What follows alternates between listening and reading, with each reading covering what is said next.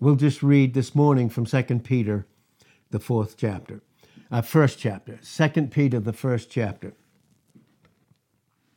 And so it says this, and uh, verse verse 16 it says this: For we have not followed cunningly devised fables. When we made known unto you the power and coming of our Lord Jesus Christ, but were eyewitnesses of his majesty. Now, the coming here, I believe, here is speaking about the second coming or the second advent. Second advent, the first advent had to do with when Christ put on humanity in John 1 and verse 14, brought out in Philippians chapter 2 and verses 6 through 11. That was when he was born in the womb of the 14 year old peasant girl, Luke 1 and verse 35. That was his advent, his first. That means he came to the earth. He's dealing with the earth. He came in his first advent. Now, the whole proof of it first, he had 30 silent years. And we know, even in his birth, how Herod, under the influence of Satan, tried to do away with him tried to have everyone two years old and under to be killed, males. So we know right from the part, right from that part, we have the influence of the enemy coming against Christ right when he's born. Then we have his 30 years of privacy, right? Where he worked with his dad, Joseph. He was, he was born in Bethlehem, but he was brought up in, in John 1 and verse 46 in Nazareth, which was a slum area. They were very poor, but Jesus was a carpenter, and he learned, he was learning obedience, not like you and I learn it. He wasn't learning obedience like you and I do, because we learn it at times through the failure of having a sin nature. He had no sin nature, but he had a human nature. And being, having a human nature, being created by God in the womb of that, that little peasant girl, Mary, he had to learn obedience. And that's what it talks about. He was in the habit of us, like us. And the like there is the difference is he had a human nature, and we do, but we also have a sin, we have this sin nature. So he was learning. And then, uh, then he had a public ministry for three and a half years.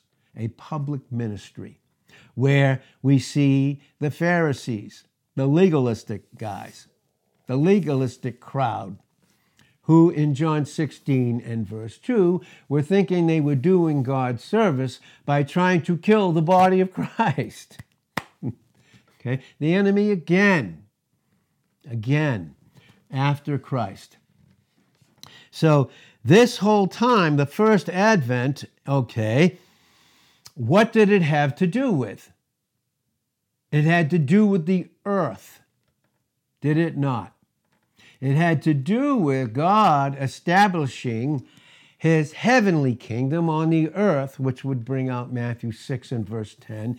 That is what he taught the disciples to pray. That's not the Lord's Prayer. So many times we've heard, let's say the Lord's Prayer, Our Father who art in heaven, hallowed be thy name.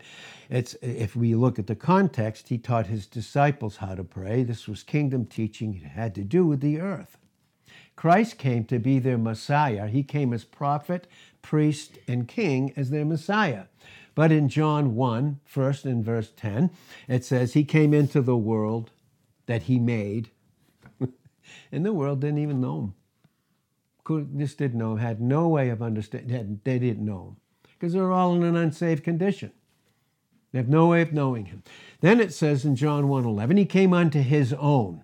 Now, when it says that, he came as their Messiah, the anointed one. You see all through the Psalms the Messiah, the anointed one, who is anointed prophet, priest, and king. Prophet, priest, and king. He is priest. The priest, as we know in all the Old Covenant and the types, all through Leviticus, and in certain operations, as Aaron did as the high priest in the book of Exodus, we see that he would have to bring sacrifices. But Christ himself was not only priest, but he was the sacrifice himself. So everything was completed in himself. So when it says in John 1:11, he came unto his own, he came unto them, the Jews, to establish the kingdom, to be their Messiah, uh, their priest, their prophet, priest, and king. What did it say in John 1:11? He came unto his own, the nation of Israel, and they rejected him. They said no. That's brought out in John 18 and verse 40. They, as the religious crowd, under the law, legalism, which would just bring out the flesh. We see that in, in 2 Corinthians 3 7 through 9. We see that. It only brings out death and it brings out condemnation. It was the ministration of death and became the ministration and operation of condemnation. He came unto his own and they rejected him. They said in John 19 and verse 15, Crucify him. That's what they said. He came unto his own in John 1:11, and his own rejected him. Then we see in John 1:12. Then it says but. Now that word but, as we have been taught, Mike has, has taught about this word so many times I've heard in his, his uh, preaching and teaching. And that word but is a contrasting conjunction. Now here, here his own, the nation of Israel, rejected him. Boom. Said, no, not this man, John 18 40. Crucify him, John 19 15. Then it says, then it's a but, and the but is a contrast. But as many as would receive him, to them he gave the power, the right, the authority, that's what the Greek word says, the right of power and authority, to become the sons of God, even to them that would believe on his name. His name there speaks of his person and the work that only he accomplished, which they could never do. And then it's a it's a conjunction. See the contrast? They rejected him, these didn't. They. See? And, and then the conjunction separates the two. it separates. And so then but as many as retrieve them. So that's the parentheses. So, is it right now? What is God doing right now? Based upon the fact that Christ finished the work, he walked the earth approximately 40 days. We see that in 1 Corinthians 15 1 to 4, and throughout certain portions of scriptures. And then he, he ascended into heaven. We see that in Acts 1 10 and 11. He ascended into heaven from where he came. That's why it even says in John 3, verse 27 Can a man receive anything except it come from heaven? And this is a conclusion and a teaching of Deuteronomy, the 30th chapter. You can see that, how those uh, uh, John 3 and verse 27 and Deuteronomy, the 30th chapter, uh, brought out beautifully and how Christ could only be that. Because none could go in, none could go up. The distance was far too much. The failure and fall and ruined condition of man was so great that there was no gap that could be bridged. He couldn't go back up. So Christ had to come down. We see that in John 1 and verse 14 in that first advent. But now, John 1:12 is a great parenthesis. And that parenthesis there is now he's done with Israel. Done with Israel. All that's going on in the earth right now is the fulfillment of prophecy. The fulfillment of prophecy, which would do away with the old covenant, which Christ would do, to bring in the new covenant. For who? The church or for Israel? For Israel. But there are scores of well meaning men, beautiful men, men that have given me, that God used to give me truth I wouldn't have known otherwise, but will confuse that very thing. They'll confuse it, you know. It's Berit, you know, for instance, in the Hebrew it's Berit. It's B and with a little E above there and R-I-T. But it's Diatheke, the covenant, okay? And the fact of the matter is, Covenant has to do with the earth, has to do with law. That's what it has to do with. Okay? And, and all the promises for us in Christ are yea and amen. They're fulfilled in 2 Corinthians 1 and verse 20. Now, again, this is this great parenthesis. That great parenthesis in John 1 12, okay, is where Acts, the first chapter, when they're drawing lots, that has to do with the old covenant. They're still drawing lots.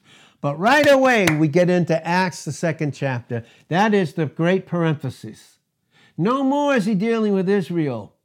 No more. He's taking out individuals out from the world system, meaning we're in the world, in John 17 and verse 16, but not of the world any longer. Why? Because Christ is our life. We don't function in this old ruined life.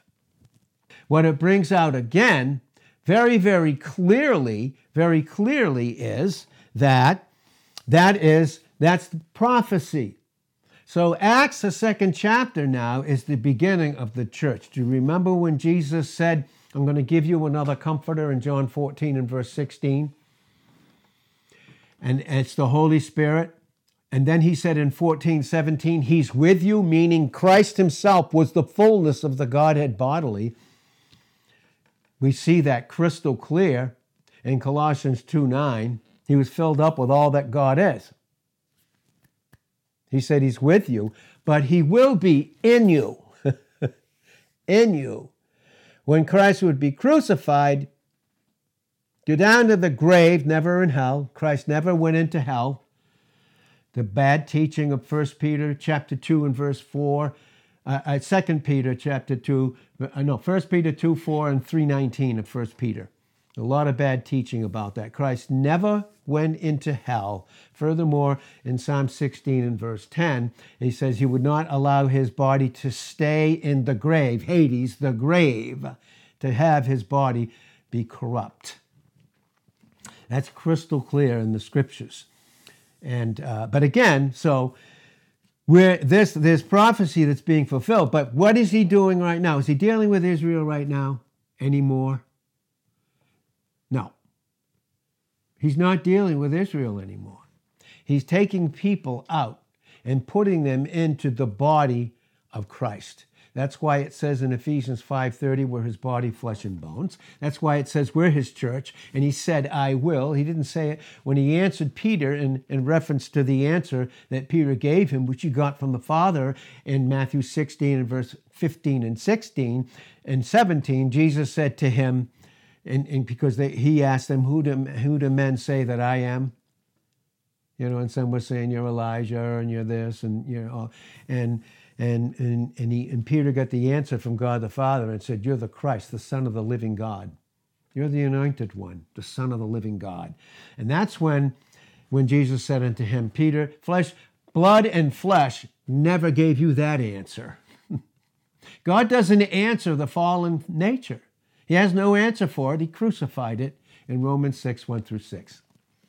So what he's teaching there is, he said, and flesh and blood, blood and flesh did not reveal that to you, but my Father in heaven. And then I will build my church. I will. Was he doing it then? Nope.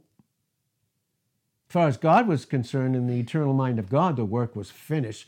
But he came and actually did that work in John 19:30 on the cross. He finished it because it was his will in 434 of John and the Father with him in John 5 and verse 17, working with him and in him, because in John 10 30, I and the Father are one, and he could do nothing apart from him in John 8, verse uh, 29, and Romans 15 and verse 3. He never did a thing apart from him. How do, how do I say all of these things?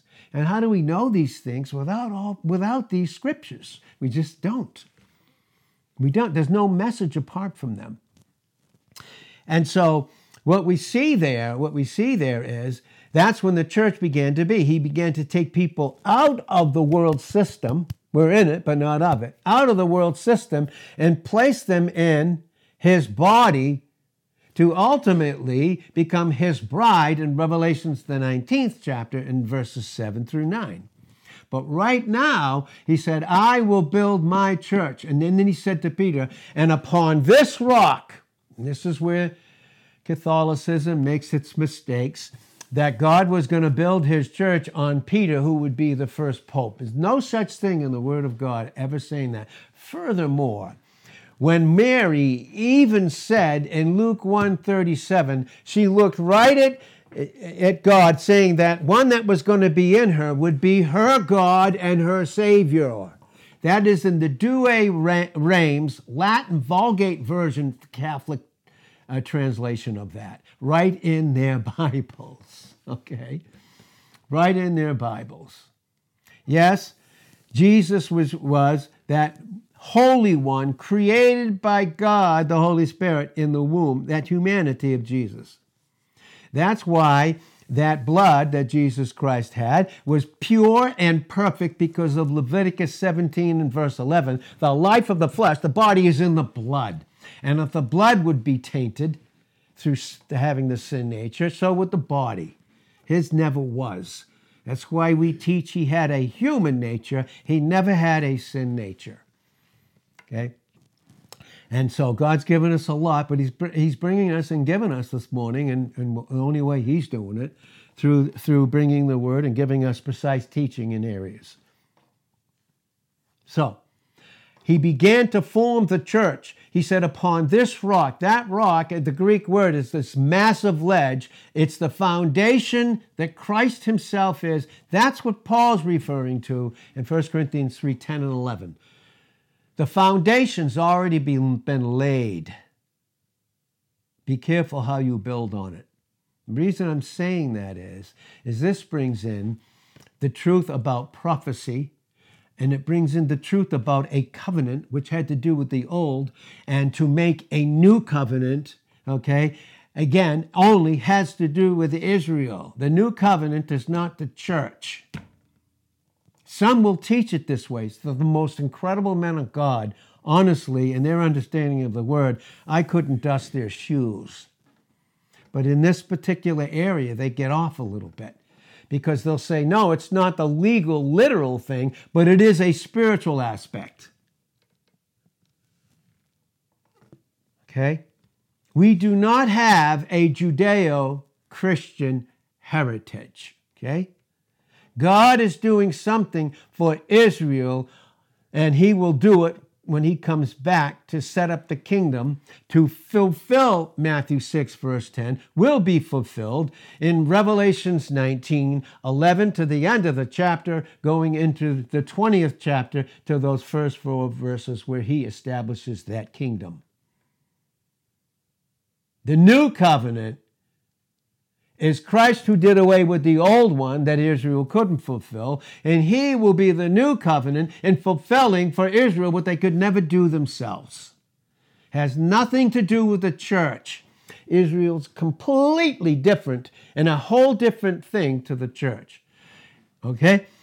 The kingdom, remember, the prayer was our Father, Israel, Israel, and the earth has to do with the Father. The church has to do with the Son. We're the church. And as far as the heavens are above the earth, so are we in Christ above all people groups. And I, but when we don't understand these things, the confusion, even look, and that's why I say, even with the best sources, the best thing we can do is get proper preaching and teaching. And I understand we do need to grow, and we will. Individuals will. They will, as God leads. But in 2 Peter 1 and verse 16, it says, For we have not followed cunningly devised fables when we made known unto you the power and coming of our Lord Jesus Christ, but were eyewitnesses of his majesty. Now, what they're saying, what he's saying here is, in his first advent, his first time on the earth, remember, that was kingdom teaching, that's what he was teaching them the whole time on the earth. Remember, he said, I don't go to anyone in Matthew 15 and verse 24, but the lost sheep of the house of what? Israel. You're not to go to anyone else. Not to do that because it was it was kingdom teaching and he was teaching the Jews what only he could do, which which he would do. At first they rejected him, but when he comes, boy, they're going to receive him and he's going to fulfill that. But it's all, ba- yes, it's all based upon grace, no question about it. But Israel and the church are completely separate. Furthermore, we will rule and reign with Christ While the old covenant and brought out in the newness of it Christ himself, bringing out all those types and sacrifices will be brought out again. That goes into the book of Ezekiel, brought out in Isaiah the 11th chapter in those 16 verses. In, in Jeremiah 31, 31 to 34.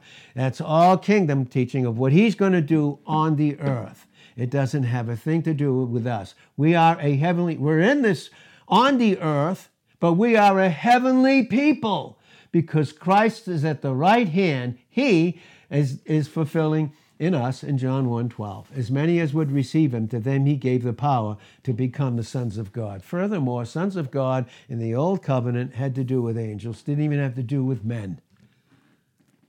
Now we're sons of God in, in Galatians 4, 6, and 7, where we cry, Abba, Father, as his little teknons. Hopefully, we become the huios grow in maturity, firstborn, teknons, teknia, and then we grow in maturity as we us. That's what we do. But again, and, and then that's what we cry out in Romans 8 and verse 14. And as a matter of fact, Romans 6, verse 14, we're not under law. Not under it. We're not under the law. The new covenant is not the church. And I will tell you, scholars, the most well, it's, it's, it's, it's very well misunderstood, to be quite honest with you. And, and there's a lot of confusion about that. Some will say, yeah, that's all of Israel's promises being fulfilled. Of course, all the promises that made to God, if they were actuated and fulfilled, shouldn't wouldn't they have to be unconditional? If God would do it, wouldn't that be grace, no merit involved? And of course it is. And of course it was. Now, there were certain things, if they didn't, they didn't actually experience it, you know. But again, bringing it out here, that's what he's saying here in 2 Peter 1 and verse 16 to know the power and coming of our Lord Jesus Christ. This is not rapture, this is second advent. But watch this. For we were eyewitnesses of his majesty. Now, Peter walked the face of the earth with him. But then when Christ was crucified, he went down, right? He went down, went up to heaven, and sent down the promise in John 14, 17 to form the church in Acts, the second chapter. Peter became a part of the church, not the new covenant. But he will be, a, he was an eyewitness while he walked the earth, and when he comes back with us as the church, that was raptured off the earth prior to the tribulation period. Tribulation period has to do with chapters 6 through 18, something the church absolutely does not go through whatsoever because Christ finished the work. And then we come back with him, and then Peter's going to be, and we will be too, eyewitnesses of him dealing in prophecy with Russia, with China, with the 21 Arab nations, and the old Roman Empire. The old Roman Empire was never defeated. It's revived again. They all come together around Jerusalem, and that's the picture in Revelations, the 19th chapter. But we come back with him because we were raptured off the earth. That's 1 Thessalonians 4, 13 to 18, and 1 Corinthians 15, 51 and 52, brought out in Revelations chapter 4 and verse 1. We come back with him. Now, with, with Peter, we are eyewitnesses where God ends the, ba- the battle of Armageddon in the valley of Megiddo. That's brought out again in prophecy in Zechariah the 14th chapter and scores of others. But that's, what the, that's what's brought out. And we're going to be eyewitnesses of His majesty, His glory. He's going to be glorified on this earth. And the only time it happens is when Christ comes back and we come back with him as a church. Listen, to rule and reign with him. We rule and reign over Israel and the nations and even over angels in 1 Corinthians chapter 6 verses 1 through 3. We rule and reign with him because we're one with him. We rule and reign on that earth. And then at the end of that, at the end of that, we go into the eternity of the eternities after Revelations, the 20th chapter, just after the great white throne judgment, which is brought out into the end of, of Revelations 20 in that 15th verse that ends it. Then we go into the eternity of the eternities in Revelations 21 and 22. We go into it.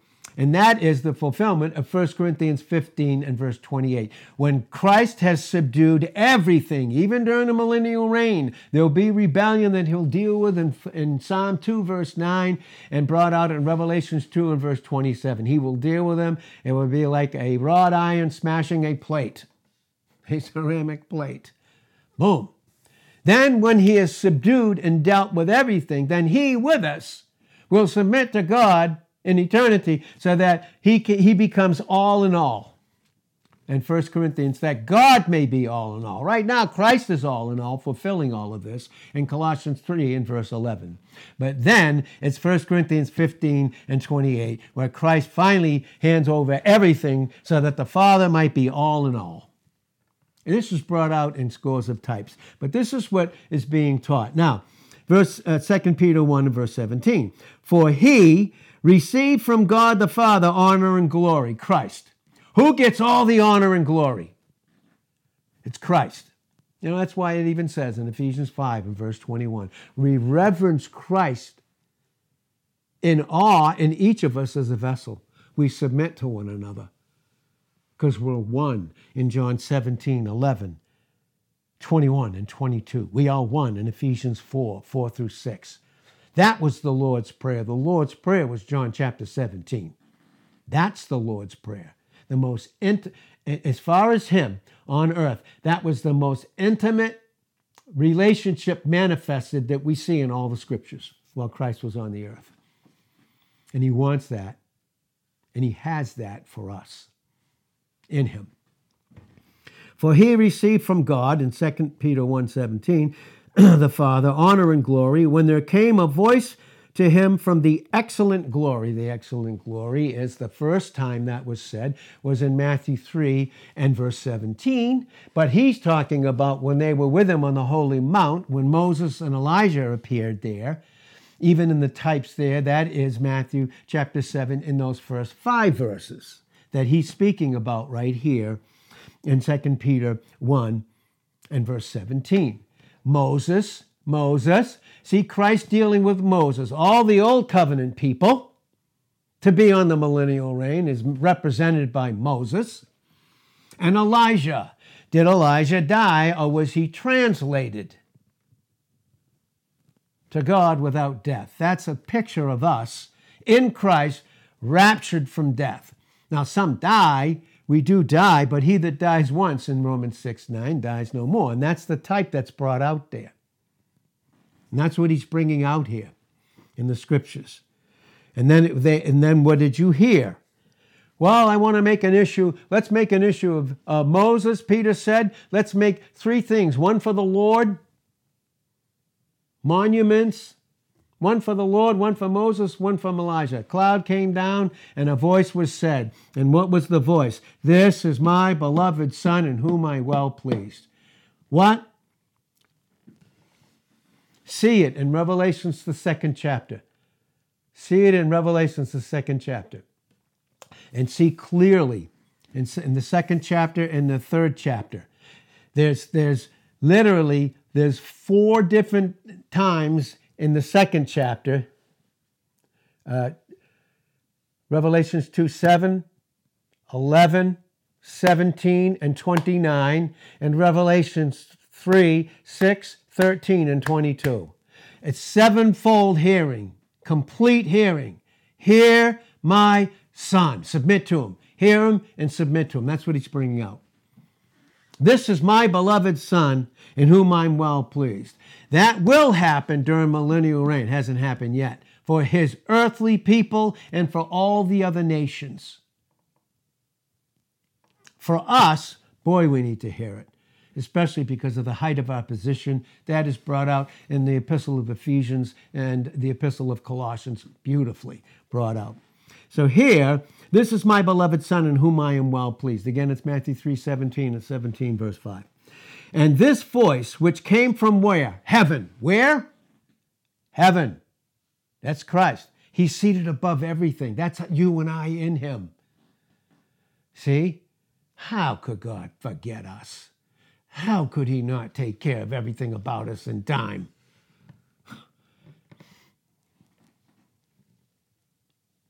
Which came from heaven, we heard when we were with Him in the Holy Mount. We have also a more short of word of prophecy. It's already fulfilled. And we are in the one who fulfilled it all. And we're so far above the earth because prophecy has to do with the earth. It has to do with law. It has to do with sacrifice. It has to do with covenant. And both the old, which Israel could never keep, they said in Exodus 19 and verse 8, and they said in Exodus 24 and verse 3, they said, Tell us what to do. God gave them those 10 Hebrew words with those 613 statutes and ordinances that are connected with it in Exodus 23 to 17, and they couldn't do a thing. God gave them the law, which was holy, just, and good in, Revel- in Romans 12 and verse 7, to bring out the fact that before you even try to do anything, you have a sin nature, and apart from me, all you're going to do is sin. That's 13, 14, and 15, all the way down to verse 21. Ultimately, the experience would be, "Oh, wretched man that I am! I can't, I can't fulfill the law. I can't do anything for God." Oh, look, in 25 of Romans 7, it's Christ. The new covenant has to do with Israel. That's the new covenant. But I'm going to tell you, there'll be scores. I, hmm, I could name them. I will after I get off of here. I will. Because I don't want to cause any confusion. But I will. Some of the most incredible men of God that God's used in my life. Most incredible. And, and again, I couldn't dust the soles of their shoes or their sandals, believe me, in terms of the understanding. But thank God we're in Christ. We also have a more sure word of prophecy, whereunto you do well that you take heed, as unto a light that shines in a dark place. Prophecy's being worked out right now on the earth. It's a dark place. But when Christ comes, who is he? He's the of the world. What in John 8 12? The light of the world. Yep. He's the light of the world. This is how we're to understand our Bibles. This is the only way it makes sense. This is God's word, period. And God the Holy Spirit is the theologian and scholar. And when He's not, men can get very confused and very dogmatic in their ignorance and pride and confusion. Seriously. And I'll be the first to tell you, in my growth, I've done it. And I will do it if I don't submit constantly in dependence to God the Holy Spirit, who will take the things of Christ, his person and the work that he's finished, in John 16, 13, and 14, and show it unto me. Because it was that same Holy Spirit that convicted me in John 8, verse, uh, John 16, verses 8 through 11, that I needed a Savior. That was the initiation of God towards me in salvation.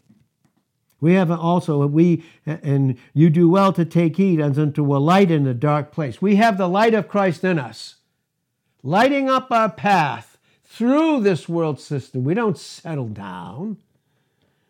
In Proverbs 4 and 18, the light lights up our path and it gets greater and greater. No wonder it says in these scriptures, like in Psalm 36 and verse 9, with you, O God, is the fountain of life, and in your light will see light. Because if it's not your light, it's the angel of light in 2 Corinthians 11, verse 14. And when it's not Christ, even in the flesh and the believer, he can, we can be a minister of Satan. Be his ministers in ignorance and, and lack of understanding.